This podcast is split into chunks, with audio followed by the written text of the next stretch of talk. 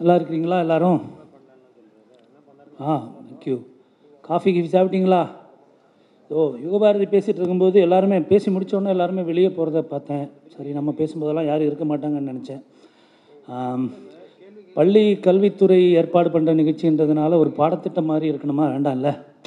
அதாவது ஜாலியாக பேசுவோம்னு நினைக்கிறேன் நான்.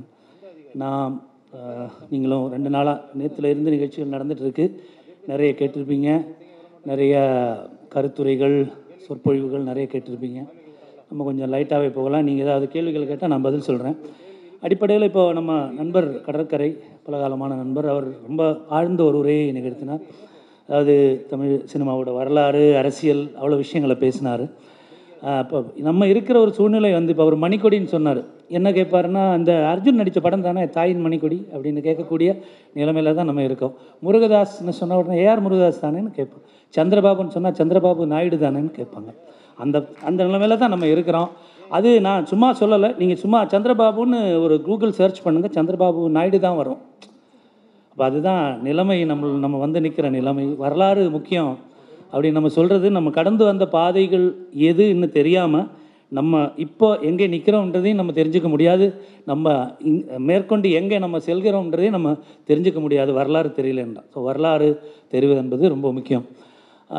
சினிமாவுக்கு சினிமாவும் இசையும் தான் என்னுடைய த அப்படியும் இல்லை. என்னுடைய தலைப்பு வந்து திரைப்படமும் இசையும் தான். அவள் திரைப்படத்தை பற்றி வேணாலும் பேசலாம். இசையை பற்றி பேச வேணுமானாலும் பேசலாம். இல்லை இது ரெண்டுக்குமான தொடர்பை பற்றி பேசலாம். எப்படி வேணால் பேசலாம். அந்த மாதிரியான ரொம்ப ஃப்ளெக்சிபிளான ஒரு தலைப்பு. திரைப்படத்துக்கு உண்மையில் இசை தேவையா? அப்படின்ற ஒரு ஒரு கேள்வி நான் முன்வைக்கிறேன். உண்மையிலே திரைப்படத்துக்கு இசை தேவையா? தேவைன்னு நினைக்கிறவங்க கை தூக்கலாம். பாருங்க. Okay okay okay. நிறைய பேர் திரைப்படத்துக்கு இசை தேவை அப்படின்னு நினைக்கிறோம். திரைப்படம் அப்படின்ற ஒரு கலை ஆரம்பித்து கிட்டத்தட்ட முப்பத்தஞ்சு வருஷம் திரைப்படங்களிலே இசைன்னு ஒரு விஷயம் இருந்ததே இல்லை. இது தெரியுமா உங்களுக்கு? அதாவது முதல் பேசும் திரைப்படம் வரும்பொழுது அது ஒரு பெரிய தவறு. இப்படி ஒரு விஷயம் இருக்கக்கூடாது. சினிமாவுக்கு சவுண்ட் இருக்கக்கூடாதுன்னு சொல்லி பெரிய இப்போ நீங்கள் ஆர்டிஸ்ட்னு ஒரு திரைப்படம் வந்திருக்கு. நீங்கள் பார்த்துருப்பீங்களா எத்தனை பேர்? ரொம்ப காலத்துக்கு அப்புறம். எனக்கு தெரிஞ்சு நீங்கள் பார்த்துருப்பீங்கன்னு நினைக்கிறேன். அந்த படத்துக்கு பெரிய ஆஸ்கார் அவார்டெலாம் நிறைய கிடைச்சிது. அந்த படம் முன்வைக்கிற கருத்து என்னென்னா சத்தம் இல்லாத ஒலி இல்லாத இசை இல்லாத திரைப்படங்கள் வந்துட்டு இருந்த காலத்தில் இருந்து சத்தம் இருக்கக்கூடிய பேசும் படங்கள் வரும்பொழுது நடந்த ஒரு பெரிய கலாச்சார அதிர்ச்சியை பற்றி பேசுது அந்த படம். ஒரு பெரிய நடிகனாக பெரிய ஒரு ஹீரோவாக இருந்த ஒருத்தர் வந்து அவர் வந்து பட் திடீர்னு சினிமாவில் குரல் வரும்பொழுது அவர் என்ன பண்ணோம்னு அவருக்கு தெரியலை. என்னென்ன நடந்தது குரல் படங்களுக்கு எவ்வளவு எதிரானவர்களாக அவங்க இருந்தாங்கன்னு அந்த படத்தில் இது வரலாறு கூட. இது வெறும் ப- திரைப்படத்தோட கதை இல்லை சினிமாவில் சவுண்டு வரும்போது முதல் முதலாக அதை எதிர்த்தவரில் முக்கியமானவர் உங்களுக்கு எல்லாருக்கும் தெரிஞ்ச ஒரு பேர் சார்லி சாப்ளின். அவர் அந்த திரைப்படத்துக்கு சத்தம் இருக்கக்கூடாதுன்னு வாதிட்டவர் அவர். அப்போது சத்தமே இல்லாத திரைப்படத்தில் இசைக்கு எங்கே இடம்? ஆயிரத்தி தொள்ளாயிரத்தி ஆயிரத்தி எட்நூற்றி எட்டுநூற்றி தொண்ணூற்றி ஐந்து I think eighteen ninety five இல்லையா? அப்போ அப்போ லூமிய பிரதர்ஸ் திரைப்படங்கள் ஆரம்பித்தோம் ஆயிரத்தி தொள்ளாயிரத்தி இருபத்தி ஏழு வரைக்கும் சினிமாவில் இசையும் இல்லை ஒலியும் இல்லை சத்தமும் இல்லை. இப்போது அதுதான் கலாச்சாரமாகவும் அதுதான் கல்ச்சராகவும் அதுதான் சினிமாவோட சவுண்டாகவும் இருந்த ஒரு காலம் அது. ஸோ அப்படி இருக்கும் போது அப்படி இருக்கக்கூடிய ஒரு காலகட்டத்தில் சுருக்கமாக சொன்னால் இசை சினிமாவுக்கு இன்றியமையாதது இல்லை ஏன்னா கிட்டத்தட்ட முப்பத்தஞ்சு ஆண்டு காலம் இசையோ குரலோ டயலாக்ஸ் கூட இல்லாமல் தான் திரைப்படம் என்கின்ற ஊடகம் இயங்கிக் கொண்டிருந்தது. ஸோ சினிமாவுக்கு இசை முக்கியம் இல்லை. இப்போ இப்போ பாருங்கள் நிறைய பேர் பாடல்கள் இல்லாத படங்கள் நிறைய வர ஆரம்பிச்சிருக்கு. இப்போ பாடல்கள் இல்லாமல் நமக்கு ஒரு சினிமாவே இல்லை என்ற ஒரு காலகட்டம் இருக்கும் இப்போ பாடல்களே இல்லாத படங்கள் நிறைய படங்கள் வர ஆரம்பிச்சிருக்கு. இப்போது உதாரணத்துக்கு நான் முதல் முதல் நடி நானும் திரைப்படங்களே நடிக்கிறேன். இசை விமர்சகர்னு சொன்னார் நண்பர் இசை விமர்சகர் தான். புத்தகங்கள் எழுதுகிறேன் எழுத்தாளரும் தான். நடிகரும் தான். இப்போ நான் ப- நான் முதல் முதலாக நடித்த படத்தில் ஒரு பாட்டு கூட இல்லை. அந்த படம் ஏதாவது யாருக்காவது தெரியுமா? சொல்லுங்கள் ஓனாய் மாட்டுக்குட்டி ஓனாய் மாட்டுக்குட்டி மிஷ்கின் எடுத்த படம். அந்த படத்தில் பாடல்களே இல்லை. மியூசிக் இருந்தது. பாடல்களோ இசையோ எதுவுமே இல்லாத திரைப்படங்கள் வரக்கூடிய ஒரு காலம். அதனால் நான் என்ன சொல்ல வருகிறேன் என்றால் சினிமாவுக்கு பாடல்களோ இசையோ இன்றியமையாதது அல்ல சினிமா என்பது முற்றிலுமாக ஒரு காட்சி ஊடகம். இப்போது நண்பர் கடற்கரை கடற்கரை சொன்னார் ஆரம்ப காலத்தில் இருந்த சினிமா இப்படி இருந்ததில்லை. நம்ம சினிமாவோட மிகப்பெரிய பிரச்சனை நம்ம சினிமா நம்ம நாடகங்களோட நீட்சி. நாடகங்கள் வந்து இசை நாடகங்கள். நம்மளுடைய நாடகங்கள் எல்லாமே பெரும்பாலும் சங்கீத நாடகங்கள் இசை நாடகங்கள். இசை நாடகங்களோட நீட்சியாக சினிமா வரும்போது அந்த நாடகத்தை அப்படியே சினிமாவை எடுக்க ஆரம்பிச்சிட்டாங்க. இப்போ நாடகம் எப்படி இருந்ததோ ஒரு கேமரா வச்சுக்கிட்டு கேமராவில் ஷூட் பண்ண நாடகமாக தான் நம்மளுடைய ஆரம்ப கால திரைப்படங்கள் நிறைய இது இப்போ கூட அப்படி தான் ரெண்டு பேர் அப்போ அந்த பக்கம் இந்த பக்கம் ரெண்டு பேர் உட்காந்துக்கிட்டு டயலாக் பேசி முடிக்கிற மாதிரி தான் பல படங்கள் இருக்குது சினிமா ஒரு காட்சி ஊடகம் என்கின்ற புரிதல் இன்ன வரைக்கும் சரியாக விளங்காமல் இப்போவும் நாடகமாக இருக்கக்கூடிய படங்கள் நிறைய வந்துட்டு இருக்கு. சினிமா வந்து எவ்வளோ குறைந்த டயலாகுகள் இருக்கோ எவ்வளோ குறைந்த பேச்சுக்கள் இருக்குமோ அந்த அளவுக்கு சினிமா என்கின்ற ஊடகத்துக்கு அது மிகவும் நியாயமான ஒரு விஷயமா இருக்கும். ஆனால் இப்போவும் வந்து நாடகத்தோட நீட்சியாக தான் சினிமா இருக்குது என்பதை நம்ம மறுப்பதற்கு இல்லை இப்போ இந்த இசை நாடகங்களை வந்து அப்படியே நீங்கள் சினிமாவாக கன்வெர்ட் பண்ணும்போது ஒரு நடிகன் வந்து பா அப்படியே நிறைய நேரம் பாடுறாங்க. அறுபத்தேழு பாட்டெல்லாம் இருக்கிற படங்கள் வந்திருக்கு. இந்திரசபான்னு ஒரு படத்தில் வந்து அறுபத்தி ஏழு பாடல்கள் இருந்து ஆயிரத்தி தொள்ளாயிரத்தி முப்பதுகளில் வந்த படம். ஸோ அப்போ பேசிக்கிட்டே இருக்கிறாங்க. அந்த பட படமெல்லாம் பாடிக்கிட்டே இருக்கிறாங்க பேசிக்கிட்டே இருக்காங்க. உரையாடல்கள் நிறைய வந்து பேச்சிலே பாடல்களில் இருக்கும். இப்படி தொடர்ந்து வந்து சினிமாவோட ஒரு ஒரு களம் அப்படியே இருந்தப்போ சினிமாவில் பாடல்கள் உள்ள வர்றது வந்து இசை நாடகங்களை சினிமாவாக மாற்றினதோட விளைவு. இதுதான் முக்கியமாக நம்ம புரிஞ்சுக்க வேண்டும். ரெண்டாவது வந்து அதே அதே நேரத்தில் வெஸ்ட்டில் அப்படியான்னு கேட்டால் அப்படி இல்லை. ஏன் வந்து வெளிநாட்டு படங்களில் குறிப்பாக அமெரிக்க திரைப்படங்களில் வந்து பாடல்கள் இல்லை அப்படின்னு நீங்கள் கேட்டிங்கன்னா அதுக்கு அர்த்தம் அது பாடல்களில் இருந்து வரல. அமெரிக்கன் சினிமா என்பது வந்து உட்வில் அப்படின்னு சொல்லக்கூடிய இப்போ நம்ம கலைக்கூத்துன்னெலாம் சொல்லக்கூடிய தெருக்கலைகளில் இருந்து அந்த க அது அது நிறைய க மைமாக இருக்கும். அதில் பேச்சே இருக்காது. நிறைய முகத்தில் ஒரு சாயம் பூசிக்கிட்டு மைம்னு சொல்லுவோம் பேண்டோ மைம் நீங்கள் கேள்விப்பட்டிருப்பீங்க. எந்த ஒரு உரையாடலும் இல்லாமல் ஒரு வார்த்தை கூட பேசாமல் வெறும் ஆக்ஷன்ஸில் மட்டும் அது அதை கடத்தக்கூடிய விஷயம் அது மா மைம்னு சொல்லுவாங்க பேண்டோ மைம் இந்த மைமு கழைக்கூத்து இந்த மாதிரியான வுட்வில் தெருக்களில் நடக்கக்கூடிய விஷயங்கள் அப்படியே சினிமாவுக்கு வந்து சினிமாவில் ஆரம்பித்து மௌன படங்களாக அது வெளியே வருது. இப்படி ஆரம்பித்த ஒரு விஷயந்தான் வந்து உண்மையிலே நம்மளுடைய வெஸ்டர்ன் சினிமான்றது நம்ம சினிமா நேராக இசை நாடகங்களை அப்படியே சினிமா ஆக்கி அப்படியே கன்வெர்ட் இதனால தான் நம்மளுக்கு இசை உள்ளே வந்திருக்கு. அதனால் இசை இல்லை சின் முதல்ல நம்ம ஒத்துக்க வேண்டிய ஒரு விஷயம் ஏற்றுக்கொள்ள வேண்டிய விஷயம் சினிமா என்பது ஒரு காட்சி ஊடகம். காட்சி வடிவமாக காட்சிகளுக்கு இப்போ பாருங்கள் வண்ணங்களுக்கு வித்தியாசம் இருக்குது இப்போ ஒரு ஒரு நல்ல இயக்குனர்கிட்ட நீங்கள் பேசினா தெரியும். நீங்கள் அந்த நடிகர்கள் போடக்கூடிய சட்டை என்ன அப்படின்றது வந்து ரொம்ப தெளிவாக இருப்பார். இப்போ அவர் வந்து ரொம்ப ஒரு உயர்குடி அவர் போடக்கூடிய சட்டை கோட்டு சூட்டாக இருக்கணும்ன்றது இல்லை. அந்த சட்டையோட வண்ணம் என்ன அப்படின்னு இருப்பாங்க. இல்லை இல்லை இவங்க அந்த சட்டை அந்த இடத்துல- நான் பார்த்துருக்கேன் பல டேரக்டர்ஸ் நல்ல டேரக்டர்ஸ் சொல்கிறத கேட்டிருக்கேன். இல்லை இல்லை இந்த சட்டை வேண்டாம் அது மூடுக்கு செட் ஆகாது. அப்போ அந்த சட்டையோட வண்ணம் ஏன்னா சினிமா ஒரு காட்சி ஊடகம்.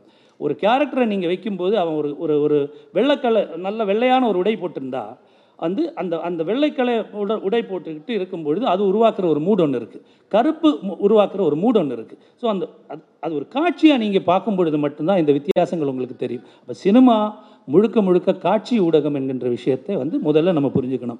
அப்படி காட்சி ஊடகம் என்றால் அது இசை ஒரு முக்கியமான விஷயமே இல்லை. இசை இல்லாமல் இப்போ நிறைய தெரிய ஏன் ஒலி கூட நான் சொல்கிறேன் டயலாக்ஸ் இல்லாமல் இசை இல்லாமல் வெறும் பின்னணி இல்லை வரக்கூடிய இயற்கையோட சவுண்ட்ஸை மட்டும் வச்சுக்கிட்டு எத்தனையோ இரானிய படங்கள் வந்து இந்த வின்வில் கேரியர்ஸ்னு ஒரு படம் இருக்குது அந்த படத்துல எல்லாம் வந்து வெறும் அந்த பின்னணி அந்த அந்த இயற்கையில் இருக்கக்கூடிய ஒலிகள் மட்டும்தான் இருக்கும் அதில்.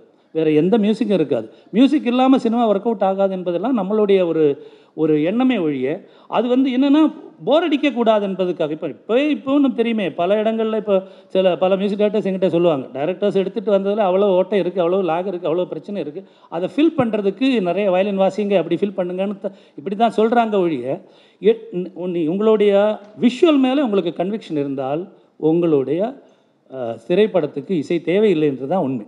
சரி இப்போ நம்ம வந்து இதெல்லாம் நம்ம சீரியஸ் சினிமாவை பற்றி ஏன்னா கடற்கரை அப்படி பேச்சு ஆரம்பித்ததுக்கப்புறம் நம்ம வந்து ரொம்ப சி சினிமாவோட ஒரு சமூக பொறுப்பு சினிமாவோட ஒரு ஒரு கலை சார்ந்த ஏறி அவர் பேசுனதுனால நான் இதை சொல்கிறேன் வணிக படங்கள் நம்ம வரும்பொழுது பொழுதுபோக்குக்காக வரும் பொழுதுபோக்குக்காக எடுக்கப்படக்கூடிய படங்கள் பொருளாதாரத்தை பொருளாதாரத்தை மட்டும் மையமாக வச்சு எடுக்கக்கூடிய படங்கள் அது ஒரு ஃபார்முலா அதில் வந்து நீங்கள் வந்து என்னென்ன வேணும் அதில் ஒரு பாட்டு வேணும் அது அது கரெக்டாக ஒரு அந்த இத்தனை அடிக்கு அதை அந்த காலத்தில் அடின்னு சொல்லுவாங்க. அதாவது அடி எப்படின்னா சினிமா வந்து ஃபிலிமில் ஷூட் பண்ணிட்டு இருந்த காலத்தில் எத்தனை அடி ஃபிலிம்னா இப்போ சினிமா ஃபிலிமில் இல்லை. எனக்கு தெரிஞ்சு நானே நான் இருபத்தி நாலு படத்தில் இருபத்தஞ்சி படத்தில் நடிச்சிருக்கேன் இது வரைக்கும். ஒரு படம் கூட சி ஃபிலிமில் நான் நடித்ததில்லை ஃபிலிமில் நடித்ததில்லைன்னு சொன்னால் அதாவது ரோ ஃபிலிம் ரோலில் ஷூட் பண்ணக்கூடிய படங்கள் இன்றைக்கி முற்றிலுமாக இல்லை. முழுக்க முழுக்க டிஜிட்டலில் தான் எடுக்கிறாங்க.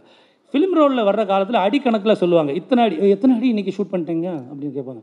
ஆமாம் இன்றைக்கி கிட்டத்தட்ட ஒரு ஆயிரம் ஆயிரம் அடி ஆனால் சினிமாவோட ஃபிலிம் ஸ்டாக்கோட விலை அவ்வளோ அதிகம்.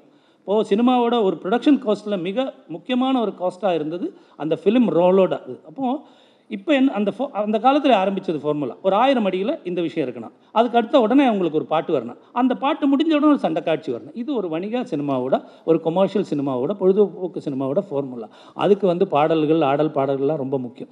அப்புறம் இன்னொரு முக்கியமான விஷயம் வந்து இன்றைக்கி வந்து உலகம் முழுக்க முழுக்க காட்சிமயமாக இருக்குது பாட்டு வந்து கேட்குறவங்களோட எண்ணிக்கை இன்றைக்கி ரொம்ப ரொம்ப குறைஞ்சி போச்சு. யாராவது பாட்டு கே உண்மையிலே பாட்டு நீங்கள் கேட்குறீங்களா? பாட்டை எல்லோரும் பார்க்கத்தான் பார்க்குறாங்க இல்லையா? பாட்டு பார்க்குறாங்க. நம்ம யூடியூப்பில் பாட்டு பார்க்குறோம். இப்போ நான் வந்து இசைத்துறையில் வேலை செய்தவன். மியூசிக் இண்டஸ்ட்ரியில் வேலை செய்தவன். அப்போ நான் நாங்கள் நான் வேலை பார்க்குற காலத்தில் நம்மளுக்கு ஒரு ஒரு ஒரு ஃபிசிக்கல் ஃபார்மாட்டுன்னு ஒன்று இருக்கும். அதாவது ஒரு சிடி இருக்கும். ஒரு கே ஆரம்பத்தில் கேசட் இருந்து அப்புறம் ஒரு சிடி இருந்தது. ஒரு சிடி நீங்கள் விலை ஒரு படத்தோட இசை வாங்கினோம்னா நீங்கள் ஒரு சிடி விலை கொடுத்து ஒரு நூறுரூவா விலை கொடுத்து ஒரு ஒரு சிடியை வாங்கணும். ஸோ ஒரு ஒரு ஃபிசிக்கல் ஃபார்மாட் ஒன்று இருந்து இப்போ வந்து அப்படி ஒரு ஃபார்மாட்டும் கிடையாது. பாட்டு வந்து யாரும் விலை கொடுத்து வாங்க வேண்டியதில்லை. இப்போ இசை தொழில் அப்படின்ற ஒரு தொழிலே இன்றைக்கி இல்லை. அது முற்றிலுமாக அழிந்து விட்டது. ஸோ இசையும் சினிமாவும் சினிமாவுக்கு இசை முக்கியமா அப்படின்ற ஒரு பேச்சு வரும்பொழுது ஒரு எந்த காரணத்தினாலேயும் இசை இல்லாமலும் நீங்கள் திரைப்படங்களை எடுக்கலாம். திரைப்படம் என்பது ஒரு காட்சி வடிவமே ஒழிய அதுக்கு ஆயிரம் ஆங்கிள்ஸ் இருக்குது நீங்கள் இப்படி இதுதான் இப்போ படம் இது இப்படி தான் ஒரு சினிமா இருக்கணும். இதுதான் சரியான சினிமான்னு சொல்ல முடியாத அளவுக்கு வேறு வேறு வகைமைகள் இருக்குது சினிமாவுக்குள்ளே. முழு இப்போ கூட மு- முழுக்க முழுக்க சைலண்டான படங்களை எடுக்கிறாங்க. வரும் பேக்ரவுண்ட் மியூசிக் மட்டும் வச்சு கூட சைலண்ட் படங்களை ஷார்ட் ஃபிலிம்ஸ்லாம் நீங்கள் பார்க்கலாம் யூடியூப்பில் ஸோ சினிமா முழுக்க இப்போ இசை வந்து முழுக்க முழுக்க காட்சியாக மாறிடுச்சு. ஸோ காட்சியாக மாறும்பொழுது நீங்கள் வந்து அதில் அதில் வந்து அந்த காட்சி ஊடகத்தை விட் அது அது ஒரு வணிக ஊடகமாக அது விலைக்கு விற்கும் பொழுது என்னென்ன வி- வச்சா இது போகும் அப்படின்னு தானே. ஒரு நம்ம ஒரு கடை வைக்கும் பொழுது அந்த கடையில் எந்தெந்த பொருள் இருந்தால் தான் இங்கே கஸ்டமர்ஸ் அதிகமாக வருவாங்க வாங்குவாங்க அப்படின்றது அந்த கஸ்டமர்ஸுக்கு என்னென்ன பிடிக்கும்? அந்த அது அதுதான். அப்போ இந்த சமூகம் டிமாண்ட் பண்ணுறது தான் இன்றைக்கி சினிமா பண்ணிகிட்ருக்கு சினிமா வந்து மக்களை சீர்திருத்தத்துக்காக சினிமா பண்ணுறதெல்லாம் கடற்கரை சொன்ன அந்த காலங்கள் முழுக்க முழுக்க கடந்து போயிடுச்சு இந்த காலங்களில் இன்றைக்கி இல்லை. இன்றைக்கி வந்து ஒரு வணிகப் பொருளாக ஒரு கமர்ஷியல் சினிமாவை நீங்கள் அவங்க பண்ணுறாங்க அது பண்ணும்பொழுது அந்த கமர்ஷியல் சினிமாவில் இப்படி இந்தந்த விஷயங்கள் வரணும் இந்தந்த இது இவ்வளோ நேரத்தில் ஒரு பாடல் வரணும் அந்த பா அப்புறம் இந்த பாட்டுக்குள்ள பெரிய பிரச்சனை இசைக்குள்ள ஒரு பிரச்சனை நான் சொல்கிறேனே இசை வந்து நம்ம இப்போ பேசுகிறது எல்லாமே வந்து ரெக்கார்டட் மியூசிக்கை பற்றி தான். ரெக்கார்டிங்கிறது ஆரம்பித்து ஒரு நூறு வருஷம் தான் ஆகுது. ஆயிரத்தி தொள்ளாயிரத்தி ஐந்தில் தான் இந்தியாவில் முதல் ரெக்கார்டிங் முதல் பாடல் பதிவு பண்ணப்பட்டது ஆயிரத்தி தொள்ளாயிரத்தி ஐந்தில். அப்போ இவ்வளோ வருஷமாக இருக்கும். மேபி ஒன் டுவெண்ட்டி இயர்ஸ் அதுக்கு முன்னாடி எப்படி பாட்டு கேட்டுட்டு இருந்தாங்க எல்லாரும்?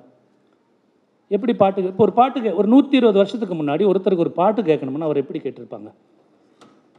சொல்லுங்க. ஒரு கச்சேரி ஒரு பாடகன் ஒரு கச்சேரி அப்போ மைக்கு கூட இல்லை. ஒரு ஒரு ஒரு பாடகன் வந்து ஒரு பாடகன் ஒரு ஒரு க- ஒரு கருவி இசை கலைஞன் வந்து வாசிப்பாங்க. அது பக்கத்தில் இருந்தால் நீங்கள் கேட்கணும். ரொம்ப தூரத்தில் இருந்தெல்லாம் கேட்க முடியாது. அதே நேரத்தில் அந்த காலத்தில் என்ன பண்ணியிருக்காங்கன்னா இந்த தியேட்டர்ஸ் பண்ணும்பொழுது ஆடிட்டோரியங்களை அமைக்கும் பொழுது இப்போ சென்னையில் ஒரு ஆடிட்டோரியம் இருக்குது எக்மூரில் இருக்கிற மியூசியம் தியேட்டர்னு ஒரு ஆடிட்டோரியம் இருக்குது உங்களுக்கு நீங்கள் எத்தனை பேர் போயிருப்பீங்கன்னு தெரியல. அது வந்து ஒலிக்கருவிகள் இல்லாமல் ஒலிபெருக்கைகள் இல்லாமல் மைக் இல்லாமல் அந்த மேடையிலேயே வந்து ஒருத்தர் வாசிச்சா அந்த அங்கே இருக்கிற சுற்றி இருக்கிற அத்தனை பேருக்கும் கரெக்டாக போய் கேட்குற அளவில் அக்வஸ்டிக்லி டன்னு சொல்லுவாங்க அதுக்கு. அப்படி பண்ணியிருக்காங்க ஏன்னா அப்போ மைக் இல்லை. இப்போ நம்ம இப்போ பேசுகிறது எல்லாமே மைக்கு வந்ததுக்கப்புறம் ரெக்கார்டிங் வந்ததுக்கப்புறம் இருக்கக்கூடிய இசையை பற்றி தான் நம்ம பேசிகிட்டு இருக்கோம். இப்போ நாங்கள்லாம் நான் வந்து ஒர்க் பண்ணிருக்கிற காலத்துல எல்லாம் மியூசிக் கேட்குறத பற்றி தான் நாங்கள் எல்லாம் பேசிகிட்டு இருந்தோம். இப்போ நான் வந்து மியூசிக்கை பற்றி மட்டுமே பத்துக்கு மேலே புத்தகங்கள் எழுதியிருக்கேன். எல்லாமே இசை கேட்டல் அப்படின்ற ஒரு விஷயத்தை பற்றி தான் இருக்குது ஆனால் இன்றைக்கி அந்த அந்த அந்த விஷயங்களெல்லாம் எவ்வளவு ரிலவெண்ட்டாக இருக்குன்னு எனக்கு தெரியல. ஏன்னா இன்றைக்கி இசை பார்க்கல் தான் நடந்துகிட்ருக்கு எல்லாருமே பார்க்குறாங்க இசையை. ஒரு இப்போ பாட்டு வந்து யூடியூப்பில் ரிலீஸ் ஆகிருக்கு பாருங்கன்னு தான் சொல்கிறாங்க ஒழிய பாட்டு கேளுங்கன்னு யாருமே சொல்கிறதில்ல ஒரு பாட்டு பண்ணியிருக்கேன் சார் யூடியூப்பில் ரிலீஸ் ஆகி பாருங்கன்னு தான் சொல்கிறாங்க ஒரு பாட்டு இது ஒரு பாட்டு பண்ணியிருக்கேன் கேளுங்கன்னு எத்தனை பேர் சொல்கிறாங்க ஸோ இது முழுக்க முழுக்க பார்க்குறதுக்கு இப்போ ஒரு பாட்டு நீங்கள் ரிலீஸ் பண்ணோம்னால யுகபாரதிக்கெல்லாம் தெரியும். ஒரு ஃபஸ்ட் என்ன பண்ணுவாங்கன்னா என்ன சொல்லுவாங்க ஒரு லிரிக் வீடியோ அப்படின்னு ஒன்று போடுவாங்க. அதில் இருந்து கொஞ்சம் ஸ்டில்ஸ் வச்சு ஒரு இப்படி இப்படித்தான் நீங்கள் பண்ண முடியும்னு ஆயிடுச்சு ஸோ கடந்து இந்த காலத்தை வந்து நீங்கள் ஒன்றுமே செய்ய முடியலை. ஒன்று அது அந்த பழைய காலத்தில் இருந்தது தான் சிறப்பாக இருந்தது. இப்படி தான் ஒன்று வந்து நம்ம ஜனத்தொகை ஏறிட்டே இருக்குது ரசனை மாறிட்டே இருக்குது இன்னும் க இப்போ வந்து இந்த மொபைல் ஃபோனும் இன்டர்நெட்டும் சேர்ந்து உலகத்தையே தலைகீழாக போட்டு விட்டுச்சு போ போட்டுச்சு. இப்போ இந்த இந்த நிலைமையில் நீங்கள் வந்து அந்த காலத்தில் மாதிரி இந்த காலத்தில் எதுவுமே இல்லைன்னு நம்ம சொல்கிறதுல அர்த்தமே இல்லைன்னா ரெஃபரன்ஸ் இப்போ பா ஒரு ஒரு படம் பார்த்தா அந்த மாதிரி ஒரு ஒரு வெஸ்டர்ன் படத்தோடு தான் ஒப்பிட்டு பார்க்குறாங்க ஒரு படத்தை. நீங்கள் ஒருபோதும் வந்து அந்த காலம் மாதிரி இப்போ இல்லைன்னு சொல்கிறதுக்கு அர்த்தமே இல்லைன்னா அந்த அளவுக்கு காலம் தாண்டி போயிடுச்சு பாடல்கள் முற்றிலுமாக நீங்கள் பார்க்குற ஒரு காலத்தில் பாடல்கள் கேட்குறத பற்றி பேசி என்ன என்ன பிரயோஜனம்? இப்போ பாட்டு கேட்குற யாருமே இல்லை. நான் பார்க்குறேன் நான் பாட்டு கேட்குற மனிதர்கள்னால் இப்போ மேபி சில வீடுகளில் போனால் பெண்கள் வந்து எஃப்எம் ரேடியோ போட்டுக்கிட்டு காய்கறி நறுக்கிட்டு இருப்பாங்க. பின்னணியில் எஃப்எம் ரேடியோ ஓடிட்டுருக்கும் இப்படி தான் காரில் போயிட்டு இருக்கும்போது காரில் நீங்கள் வீடியோ பார்த்துட்டு போனால் கார் எங்கேயாவது கொண்டு போய் குத்திக்கும்ன்றதுனால காரில் ஒரு பாட்டு போகும். வேறு பாட்டு கேட்குறதுன்ற ஒரு விஷயமே இல்லைன்னு ஆயிடுச்சு. ஸோ இந்த காலத்தில் நின்று கொண்டு நம்ம வந்து தரமான இசை தரமான திரைப்படங்கள் இதை பற்றியெல்லாம் நம்ம பேசுகிறதே எனக்கு ஒரு ஒரு ஒரு வகையில் அபத்தமாக இருக்குதுன்னு தோணுது. நம்ம வந்து அடிப்படையில் வேண் வேண்டியது என்னென்னா இது நீங்கள் கடந்து நீங்கள் திரும்பி போக முடியாத ஒரு காலத்தை பற்றி பேசி பிரயோஜனம் இல்லை. நீங்கள் ஒருபோதும் அங்கே திரும்ப முடியாது. ஆனால் இப்போ மாணவர்கள் நிறைய பேர் இங்கே இருக்கிறாங்க. நான் முதல்ல சொன்ன விஷயந்தான் மறுபடியும் சொல்கிறேன் நம்ம கடந்து வந்த பாதைகள் என்னன்னு தெரியாமல் நீங்கள் இன்றைக்கி நிற்கிற இடம் என்னன்னு உங்களுக்கு தெரிய போகிறதில்ல இன்றைக்கி நீங்கள் நிற்கிற இடம் எதுன்னு தெரியாமல் நீங்கள் வந்து நாளை எங்கே அடுத்த அடி எங்கே வைக்கணும்னு உங்களுக்கு தெரிய போகிறதில்ல அதனால் கடந்து வந்த பாதைகள் ரொம்ப முக்கியம். Anyway thank you for listening to me thank you